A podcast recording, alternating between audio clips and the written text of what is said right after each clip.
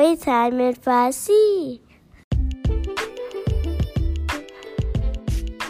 به پادکست Story Time in Farsi خوش آمدید. من آنیتا هستم و هر هفته داستان جدیدی برای شما تعریف می‌کنم. سلام. امیدوارم که خوب باشید و مخصوصا این روزها در سلامت کامل. شما هم مثل من و خیلی های دیگه که می‌شناسم دیگه از این وضعیت خسته شدید دلتون برای یه زندگی معمولی بدون دقدقه و ترس از مریضی تنگ نشده؟ اگه جوابتون به این سوال ها مثبت هست باید بگم که تنها نیستیم و خیلی از دوستان نزدیک و دورمون مثل ما هستند فقط یادمون باشه رایت نکات ایمنی رو که مهمترینش ماسک زدن هست و بکنیم و بدونیم که این روزها هم میگذرند. در واقع یک جورایی ما داریم یک قسمت خیلی بزرگی از تاریخ رو می‌سازیم که آیندگانمون دربارش فقط می‌خونن. حالا هم کمی از این حس و حال خارج بشیم و بریم ادامه داستانهای هزار و یک شب رو بشنویم. قصه های تصویری از هزار یک شب. این داستان افسانه دراج و لاک پشت ها به روایت حسین فتاحی و تصویرگری فرهاد جمشیدی. داستانی دیگر از قصه های شهرزاد برای شاه شهریار. بهتون پیشنهاد می‌کنم که این داستانها رو به ترتیب بشنوید. پس اگه داستان قبل رو نشنیدید به کانال Storytime فارسی برید و بعد از subscribe کردن در playlist داستانهای هزار و یک شب داستانها رو به ترتیب دنبال کنید.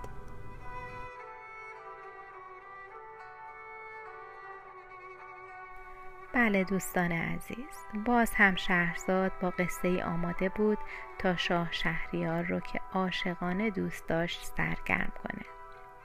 شاه شهریار هم که رفته رفته به شهرزاد و قصه های اون دل داده بود در دل آرزو می کرد که قصه های شهرزاد پایانی نداشته باشه. اما شهرزاد به پایان قصه ها نزدیک می شد. هنوزم چند داستانی باقی مونده بود. پس به شاه گفت شهریارا امشب داستان پرنده نادانی را برایتان می‌گویم. و اینطور شروع کرد. روزی روزگاری پرنده بود به اسم دراج پرنده قصه ما پرواز کرد. از بالای دشت ها و دریاها پر زد تا به جزیره زیبایی رسید. جزیره سرسبز و باصفا بود و همه جور حیوانی در آنجا زندگی می‌کرد. دوراج در آسمان جزیره چرخی زد. آرام آرام پایین آمد و روی درختی نشست. از صبح پرواز کرده و خسته بود. دوراج با خود گفت چه جای سبز و زیبایی. خوب است همینجا بمانم و برای خودم لانه ای بسازم.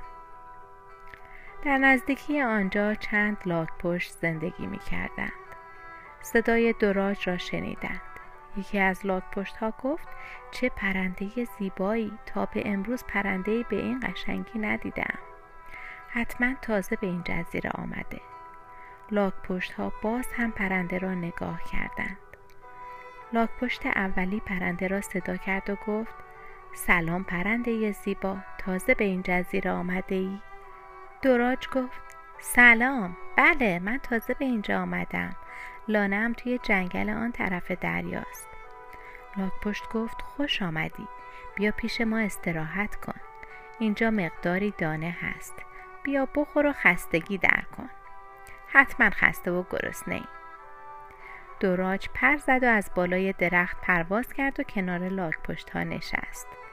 مقداری دانه خورد و با لاک پشت ها حرف زد. لاک پشت ها حیوان های خوب و مهربانی بودند. دوراج از آنها خوشش آمد. با خود گفت بهتر است همینجا بمانم. کنار این لاک پشت ها حیوان های خوبی هستند.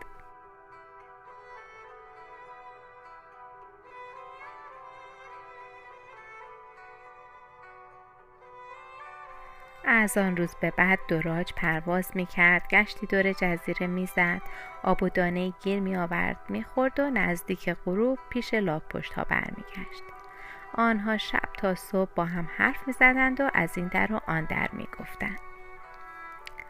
دراج از جاهای دور و نزدیک جزیره می گفت. یکی از لاک پشت ها که خیلی پیر بود قصه های قشنگی تعریف می کرد و دراج و بقیه لاک پشت ها از آن قصه ها لذت می بردند. چند روزی که گذشت دراج گفت از فردا می خواهم روی آن درخت برای خودم لانه ای بسازم. اینطوری مزاحم شماها هستم. لاک پشت ها گفتند کجا بروی ما به تو عادت کرده ایم. همینجا کنار ما لانه ای بساز.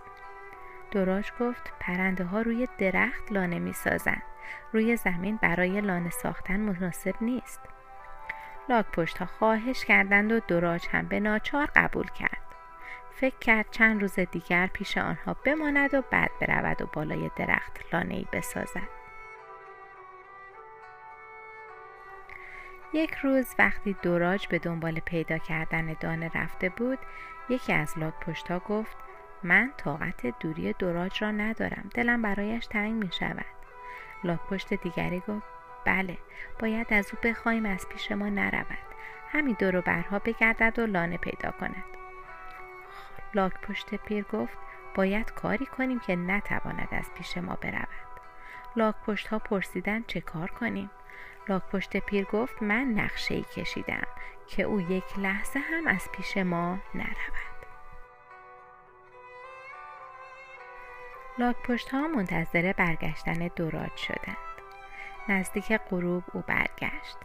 لاک پشت پیر که خیلی خوش زبان و مهربان بود گفت دوراج عزیز میدانی که دوستان من برای تو تنگ می شود خب تو را دوست دارند دلشان نمی‌خواهد از پیش ما بروی. دوراج گفت من که پیش شما هستم. هر شب به اینجا برمیگردم.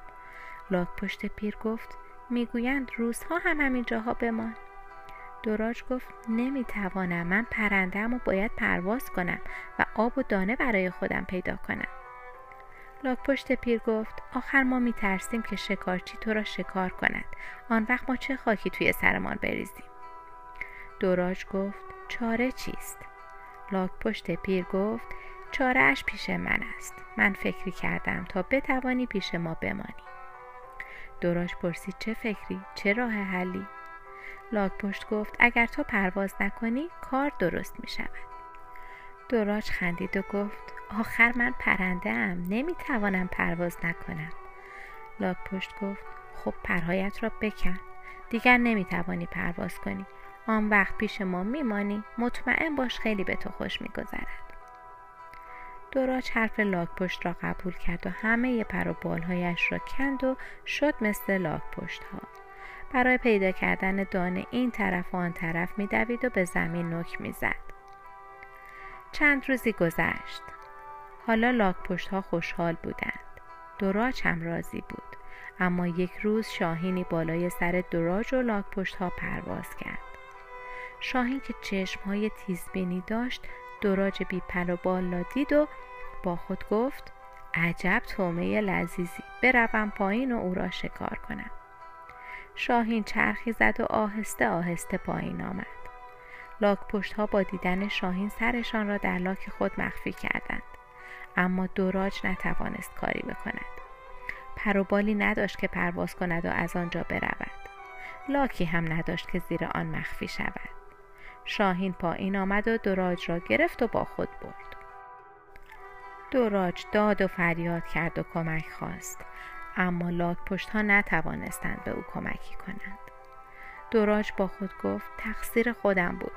به حرف شما گوش دادم و پروبال خودم را کندم.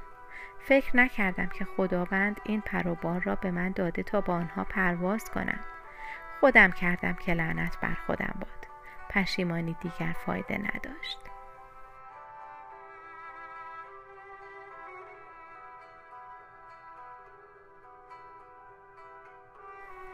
شب بود و خواب شاه را به امید شنیدن داستانی دیگر و شهرزاد را به امیدن ساختن داستانی دیگر فرا گرفت.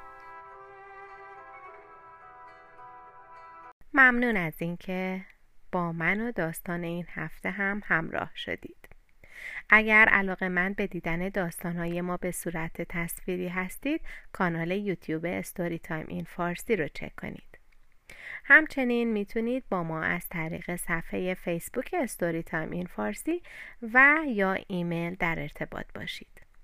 ایمیل برنامه storytimeinfarsi at gmail.com هست که در توضیحات هم نوشته شده. لطفا نظرات و پیشنهادات خودتون رو برای من بفرستید. تا روزی دیگر و داستانی دیگر بدرود.